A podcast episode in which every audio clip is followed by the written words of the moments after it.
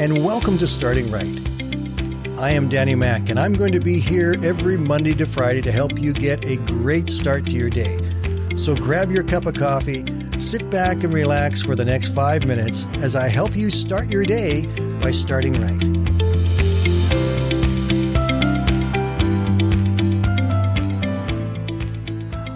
Okay, everybody, I'm going to start today by giving you a pop quiz.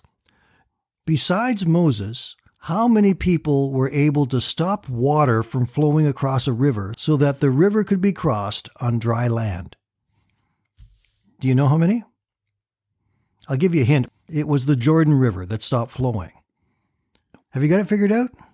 Well, here, let me tell you. There were three others. One of them was Joshua as the people were entering into the promised land. And I want to come back to him in just a moment. But just for the fun of it, the other two were both Elijah and Elisha. When they got to the river, God used them to stop the river, and they crossed the dry land as well. But let's go back to Joshua just for a moment, because in Joshua's instance, it was quite a remarkable thing. The people were now able to enter into the promised land. So when they got to the side of the river, God told Joshua that the priests were to pick up the Ark of the Covenant, walk to the river that was flowing at high season, and step into the water. As they stepped into the water, the water would stop flowing.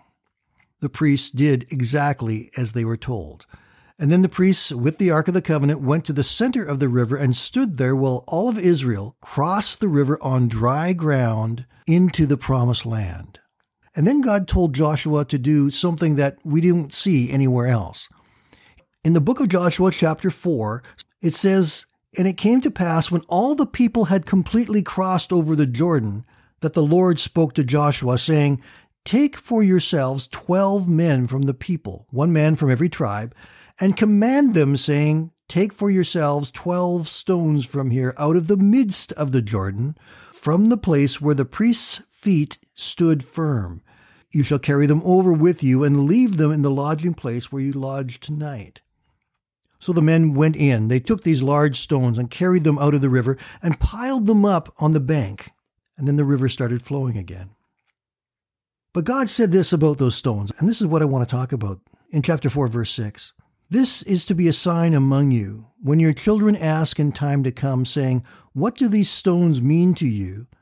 Then you shall answer them that the waters of the Jordan were cut off before the ark of the covenant of the Lord when it crossed over the Jordan. The waters of the Jordan were cut off, and these stones shall be a memorial to the children of Israel forever. God was telling Joshua and the people of Israel that he wanted them to remember, specifically remember what he had done at that place for them for the rest of their lives, and for generations to come, those stones would signify the faithfulness of God. Each of us have marker stones in our lives, those times when God has done something specific and something powerful for us and in us. We know what they are. They're the times where God has met a need where there is absolutely no way it could happen other than by Him. There are times where God has healed us and given us direction. There's times where God has revealed himself to us in a powerful, powerful way. There's times when we've been blessed by somebody else and it just doesn't make sense how it came together so well. There's times where God has given us compassion and peace in the middle of very difficult situations. Those are all marker stones. Those are all times that define who we are and define our relationship with God. And what we do with those marker stones is very important. We don't have a pile of stones that we've built like the people of Israel did, but we do have our times with our family where we should be talking to them about who God is and what God has done for us. And as with most things that God gives us, they're never just for us. They are for us to share and tell other people about, especially our children. We need to teach them what it means to have a faithful God working in our lives when God has blessed you, when God has helped you find answers to problems that you didn't know the answer for, when God has touched you and healed you, when God has given you direction, when God has given you hope, when things have turned around miraculously in your lives. Those are piles of memorial stones. Those are markers that are not there just for us, but are there for us to share. What are your markers today? What are the things in your life that are important that God has done for you? Do you know what they are? Can you hang on to them? Are you telling your family and your children about them? Because that's the important thing. Your children will not necessarily know about those markers in your life unless you tell them. And that's what we need to do. I hope you all have a great day, everyone. Encourage one another, love one another, and we will talk again tomorrow.